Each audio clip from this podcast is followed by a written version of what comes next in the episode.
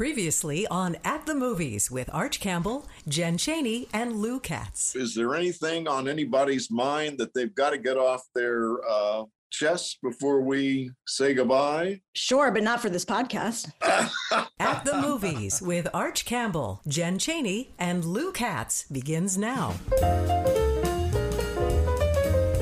Hello again. I'm Lou Katz, welcoming you to the podcast that keeps you informed on the ever changing world of entertainment. We want to welcome from Vulture and WTOP Radio, Jen Cheney. Hello, everybody. And this week's guest from RogerEbert.com and Gold Derby, Susan Wloszczyna. Hello. And now our moderator, longtime entertainment reporter, Arch Campbell. Yeah, I've reduced my role to moderator because that's about all I'm good for these days. But here we are anyway, and it's always fun to speak to uh, Jen and to have Susan uh, on the program. And so let's start with uh, what we're recommending this week. Jen? I am recommending Dickinson, which is in its second season on Apple TV Plus. This is a really fun and kind of quirky take on Emily Dickinson's life. It takes her Mm. work very seriously. It, it weaves in her poetry into every episode, but Mm. the language in it, the music in it is all very modern. And this week is the the season finale of the second season, as Emily is still kind of dealing with, you know, she's starting to get published. She doesn't know how to feel about that, uh, so she's struggling with all those feelings, and it kind of comes to a, a head in the last episode. Um, and Hailee Steinfeld, who plays Emily Dickinson, Oh. is terrific in it. Yeah, she's great. Mhm. Uh, and what's that on again? It's Apple TV. So that's something else I got to subscribe to. Um, and Susan Wloszczyna, it's always great to have you uh, come and visit. And what have you watched or recommend uh, this week? well, it's funny because it seems like with um, Behind Her Eyes and also uh, I Care a Lot, I watched. And I really like Rosamund Pike in Uh-huh, it, but uh-huh. it's a little hard. She's very wicked. She's very good at it. But I didn't quite enjoy the whole thing because it, it, there isn't anyone you really can want to root for and it, it's one of those things but she's like a manipulative um, woman who takes over the guardianship of these you know kind of People my age. my- yeah and my age too and and she ends up being their guardian and takes over the whole estate and sells Oh. it and lives the high life and you know yeah I watched I Care a Lot on Netflix, and I'm a big fan of Rosamund Pike anyway. And this is where uh, she uh, worms her way into the estate of Dianne Wiest, not knowing that Diane's son is the head of the Russian mafia. And the head of the mafia is played by Peter Dinklage. And I love the way he plays against type, the way he is always such a fearsome character. And as you know, he's he is a quite abnormally small man, and I think uh, I I love what he's done with so many of his characters. I, it's certainly not a great movie, but I thought it was highly watchable and kind of entertaining, uh, in that way of sitting on the couch and uh, what are we going to do tonight? Well, let's watch this. And it's only an hour and a half or something. So it struck me, I care a lot, as uh, comedy horror and kind of that mid level movie that uh, we're probably not going to see in movie theaters uh, in the future. Having said that, I'm hearing bad stuff about Behind Her Eyes. Just like, oh my God, I, I watched it, and by the time I got to the end of it, I wasted all this time, and they they did it again, like The Undoing. They tricked me into watching this. What do you what do you two have to say about Behind Her Eyes? Well, I thought it was going to be about sex, but then it turned out to be something way different and weird.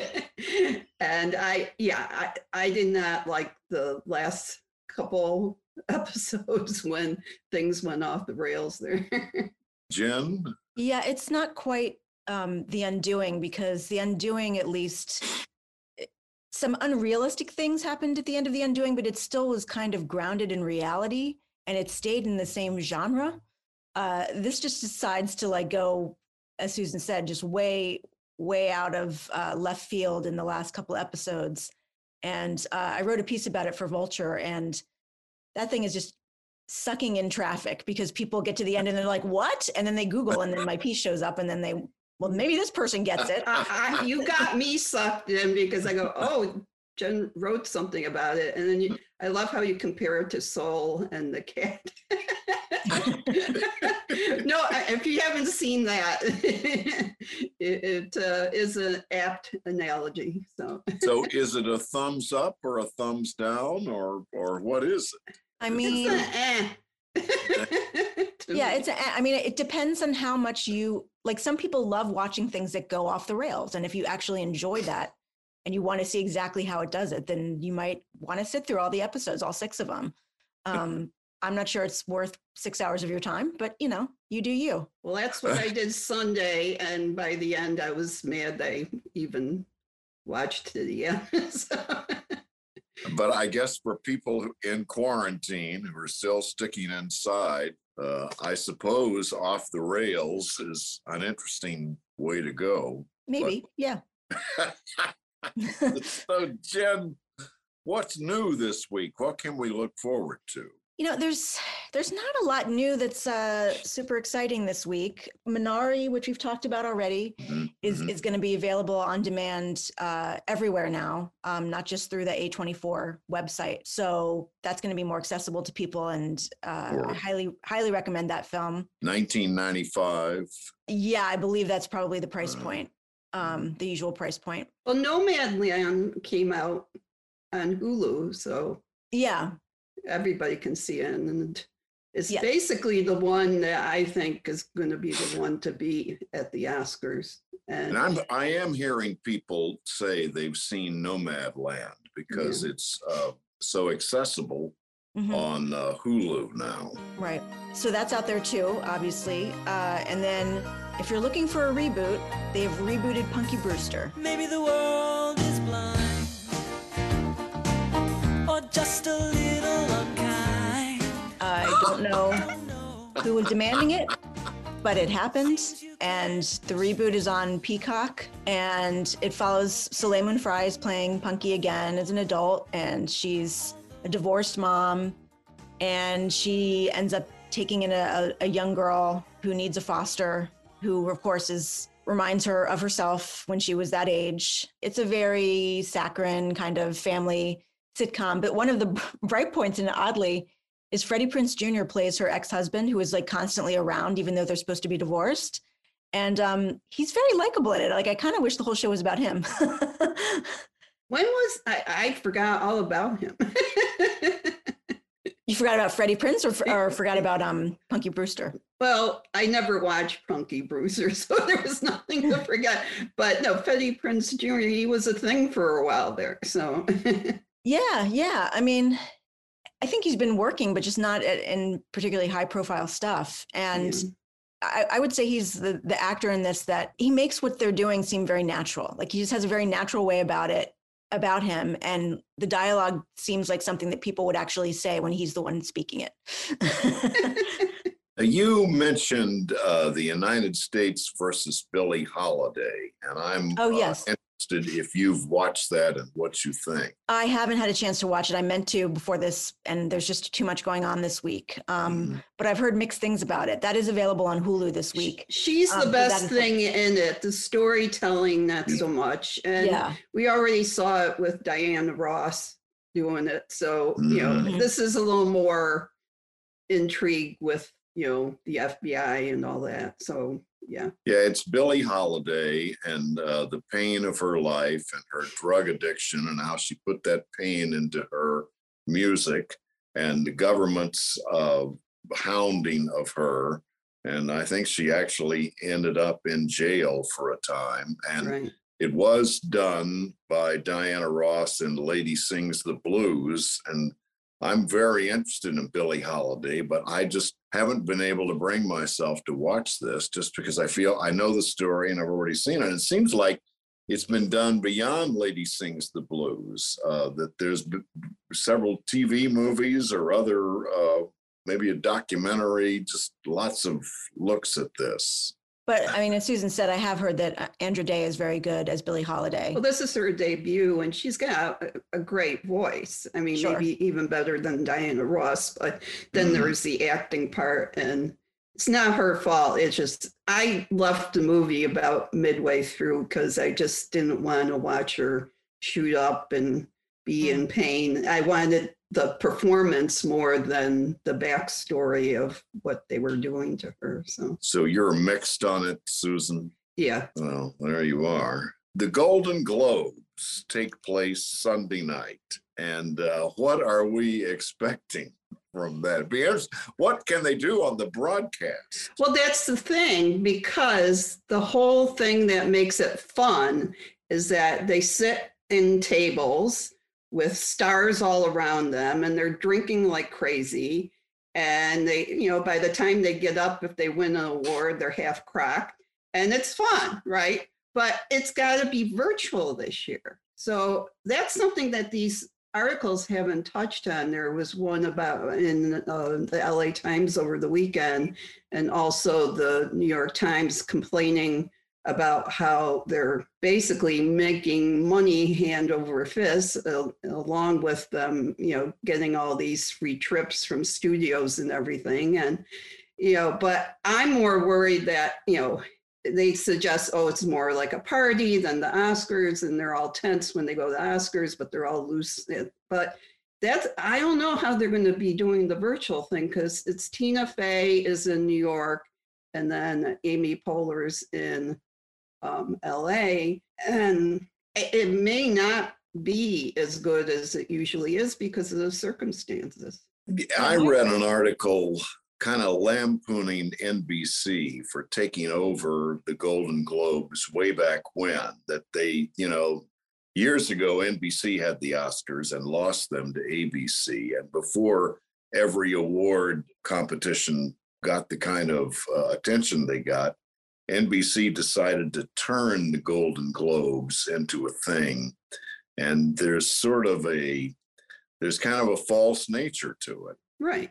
Because they're getting paid off in ways that the Oscar winners, they have jobs, right, that pay them. So they, the, the people who are in the academy, you know, they don't take graph or anything like that because, you know, they have, you know, they're professional people. These are, you know, barely professional journalists.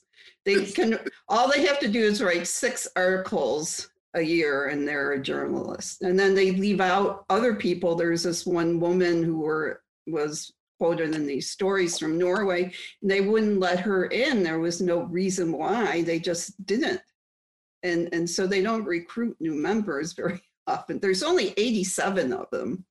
I've met some of them over time. They're they're nice enough people, but I wouldn't, you know, they just have had this reputation of being bought off mm. and it's just not good. I mean, but however, what they do pick sometimes does influence what happens eventually, like at the SAG Awards or at the Oscars too. So Yeah, it's the first big thing. It's the beginning of awards season, uh, which is exactly two months, incidentally, through uh, the Oscars on April 25th. yeah. And uh, the first winner has an influence. So, Right. uh, Jen, what do you think of the, what's your feeling on the Golden Globes? Well, I mean, to Susan's point, there are so few members of the Hollywood Foreign Press, and the given that it, it's the Globes are given a disproportionate amount of attention, and uh, and I would say they've even gained some credibility because people forget about the Pia Zadora stuff. That was a long time ago. It seems like every ten years, there's a there, everybody's like, oh, by the way, these these are a sham, and then everybody talks about it, and then they forget again. so I, I think you know, I think if they if everybody could decide, you know, we're just not gonna we're not gonna play. We're not gonna do this anymore. It would be very easy to just shut the Golden Globes down if the, if people wanted to. But I think that there are too many people who know that they can get a prize out of it or a nomination out of it that they might not be able to get out of the Academy or the Television Academy for the Emmys. Mhm. Um, Emily in Paris is not going to get a nomination for an Emmy. Uh, that's not going to happen. Um, but you know, That's because the Emmy voters didn't go and go to Paris to watch it be filmed and stay in a fancy hotel. Mm. right? I mean, they they uh, they put up the a lot of the members of the foreign press. I think it was thirty of them or something, and on this nice junket in in in Paris, and gave them access to the set. And and by the way, there are uh, journalists who do the junket scene who are not in the foreign press, who are American journalists, um, and who you know let the studios pay for their flights and hotels and things. And I- I've always been very uncomfortable with that. Me Um, too. whenever I participate in a junket, it's always, you know, on my company's dime. So that's a whole separate conversation about just how strange and, and inappropriate that arrangement is. But in terms of what's going to happen on Sunday night, my understanding, and maybe I'm reading too much into what I've been hearing, but is that there will be some people in person, but not everybody. So I, my sense is it's going to be a hybrid, that some people will be in the location. Maybe some of the presenters with Tina Fey are in the location with Amy Poehler. But I do think it's going to take away a lot from what is appealing about the show, and even just appealing about Amy Poehler and Tina Fey being together, which is Mhm. they're ter- they're terrific hosts, and they have worked together for so long they know each other's rhythms. And I have to think that being in two different on two different coasts is going to affect that a little bit, but we'll see. Yeah. I have a bone to pick with the movie French Exit. Have you seen Okay. French Exit? I have not. Michelle Pfeiffer. And she's nominated for a Golden Globe for Best Actress. And it's not only is it quite lousy, she's kind of a latter day Auntie Mame who uh, was married to an older man and uh, runs through his money after he dies with the help of her son. Not only is it lousy, I don't think it hasn't played at any theater in Washington, and you can't stream it anywhere. It's like the invisible movie. Well, I did get a, a, a screener to look at, but. I, I read up on it and I just said, you know, I got other movies I could Nobody's going to see with. that. Yeah, no. And they, and it's in the Golden Globes. So There is a cat though, another cat movie. yeah, yeah, it's got a cat. Well, I mean, I I don't know. I I I am supportive of anything positive for Michelle Pfeiffer, so in that way, I can't be that mad at it. Right. She's never won an Oscar. I don't even know if she's won a Golden Globe. So Well, what I'm mad at is nobody's got access to it. It's just, you know, where But you is can I say guess- that about a number of things. Nobody has seen music yet, which is supposed to be uh-huh. terrible. I mean, a lot of, and that happens every year that that things are nominated that regular people haven't seen yet. I mean, it's all the time. Well, do you two have a prediction of what the Golden Globes will honor and who will come out of them with, uh, you know, with uh, the beginning of uh, of a movement to win the Oscar? What's it going to do to Nomadland? I think they could go for that. I mean, but the uh, the competitors are um, the father, Mank, Nomadland, Promising Young Woman, and the Trial of Chicago Seven, which are all very, you know, el- very eligible to be, Mhm. you know, but it's who probably gave them the most tchotchkes. I don't know. I Yeah, was okay. Yeah, let Jen speak. Uh, yeah, I mean, my inclination is to say Nomadland, um, with the caveat that it's always very hard to predict the Golden Globes, but that that would be my best guess at this moment for for Best Picture Drama. and how about uh, the other category, uh, comedy or musical? Well, I would say either Borat or Hamilton. Hmm. Mm, yeah, it'll be interesting if they choose Hamilton. Yeah, I'm I'm kind of leaning toward Borat. I, I think they like Sacha Baron Cohen quite a bit, and Yeah. they gave it other nominations as well. They could do something wacky though and give it to the prom because they also really like Ryan Murphy. I did not like the prom. You know, I'm a oh. musical oh, nobody junkie. did. And I sat there and it went on and on and, and it just was It was terrible. horrible. You said you liked it. Well, I mean, you know, it was it was watchable, but I mean, it, it's not gr- it's not Hamilton. It's Right, not sure. great. It's it was. Oh, this is kind of fun, but yeah, what are we gonna do next? Right. The only thing I laughed at was the Eleanor uh, Roosevelt musical. that was early on. So, and that's all that joy that I got out of that. So, So, any other comments on the Golden Globes? Well, we haven't talked about the TV side. I have to figure out my predictions before the end of the day because I have to file a piece about that. Um, I mean, I think on the comedy side, the conventional wisdom would be that they're going to give it to Schitt's Creek because that won so many Emmys. But they have never really shown any kind of love for that show until this last season. Um, they pretty much ignored it. So I'm not sure if they might give it to something more unexpected like Ted Lasso. Ted, I lied to you. I hired you because I wanted this team to lose. I wanted you to fail. And I sabotaged you every chance I've had. I forgive you. they tend to go to newer things. They Yeah. like to stand out, at least in the TV section.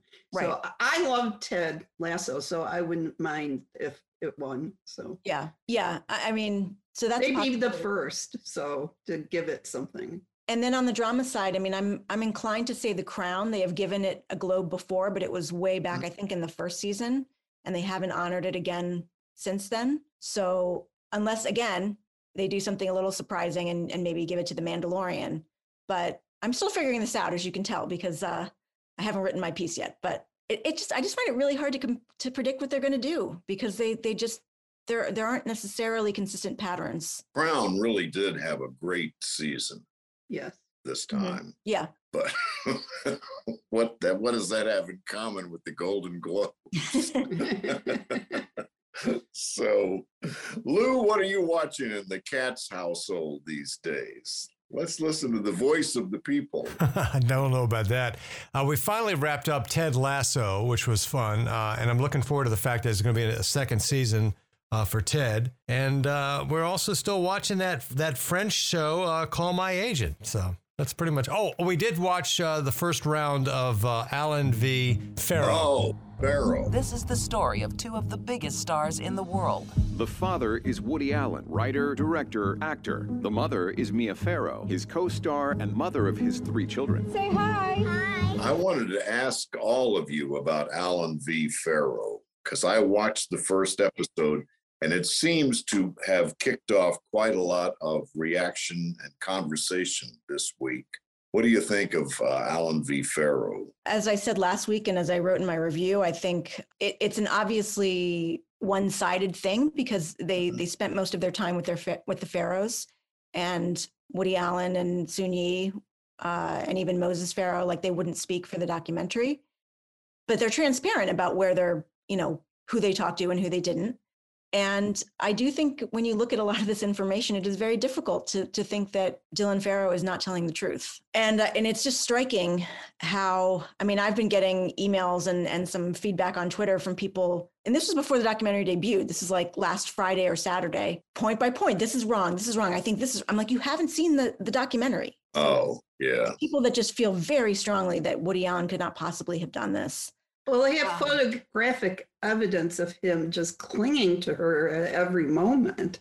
Yeah. I mean, there probably are photos where they're not, you know, clinging, but it there's something amiss. You you just feel it in your bones when you're watching it. it it's not even the words so much as just looking at how he was Right. attached to her. And, well, and the fact that he was in therapy because his behavior was inappropriate before this incident happened. I mean, Right.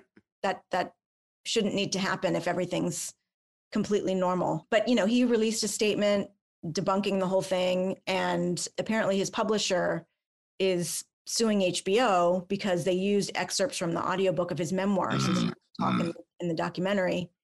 And I'm not sure why that's not fair use. Um, that's Right. certainly their argument that it's fair use. But I think, and the other thing is his, his argument too is that they asked him at the last minute and he didn't have, t- you know, wasn't given adequate time. Whereas one of the producers said that they contacted Leslie Dart, his publicist, um, two years ago or back in 2018. So even though they didn't talk to him directly, his people knew what was going on. It's, I would just say that. I found it difficult to watch. It's it's, it's difficult to watch, and and the core is that uh, Dylan Woody Allen asked Mia to adopt a little blonde girl. And when Dylan came along, he focused all of his attention on her, even over and above uh, the son he had with Mia Farrow. And I, I learned this that uh, the son, whom they named Satchel, Mhm. is actually Ronan, Right. who Right. is now so well known as a journalist. And I hadn't put those two together. Oh, It really? just no. I'm about three steps behind. well, and you know, how many brothers and sisters does he have?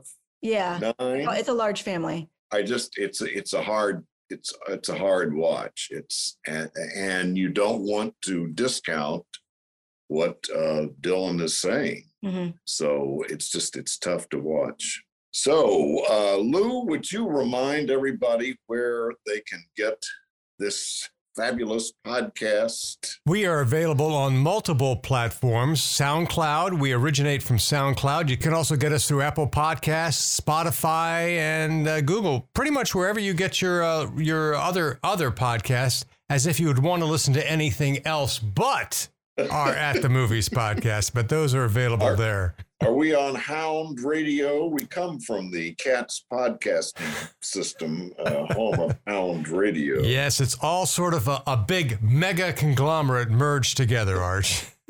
speaking speaking of Hound Radio. I like bagels, big around. Please bring me the finest bagels in town. And you'll find those at Bethesda Bagels. You'll also find them playing Hound Radio at their downtown Bethesda location. Owner Steve Fleischman and the staff know how to make a great bagel, And they also know a great radio station when they hear one. Thanks, folks, for aiming your dough covered ears at Hound Radio.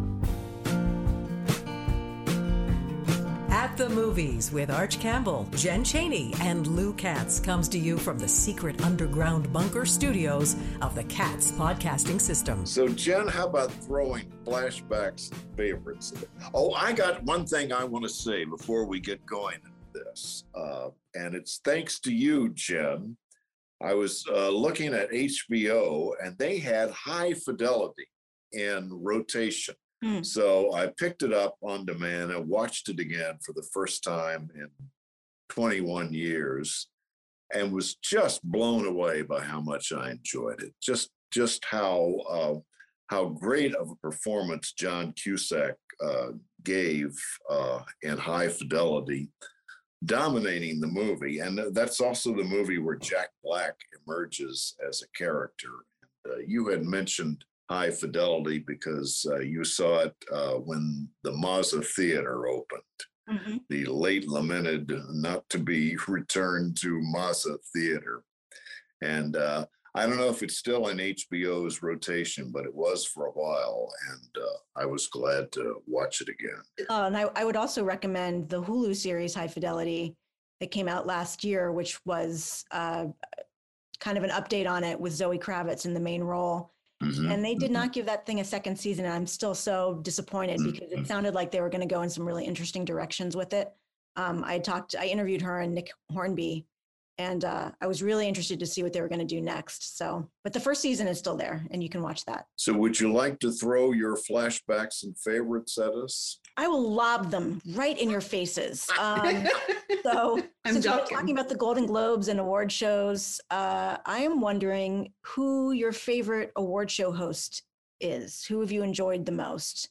And you can name more than one person if if you need to. Susan, I'll uh, Well, defer to you. The most one that is most in my mind is Billy Crystal, Yeah. who I've Yeah. interviewed many, many times. Tonight, enjoy yourselves because nothing can take the sting out of the world's economic problems like watching millionaires present each other with golden statues. I uh, was at the Oscars uh, many of those years uh, back in the press room when Billy Crystal emceed, and the whole place, you know, full of chattering, nattering people, completely shut up to watch Billy and his his brilliant openings. He's he sets the bar for award shows. Uh, it's only Billy Crystal. Hmm. How about you, Jen? Uh, I did enjoy Billy Crystal back in the day. Um, when he hosted again recently, I didn't think it was quite as successful. No.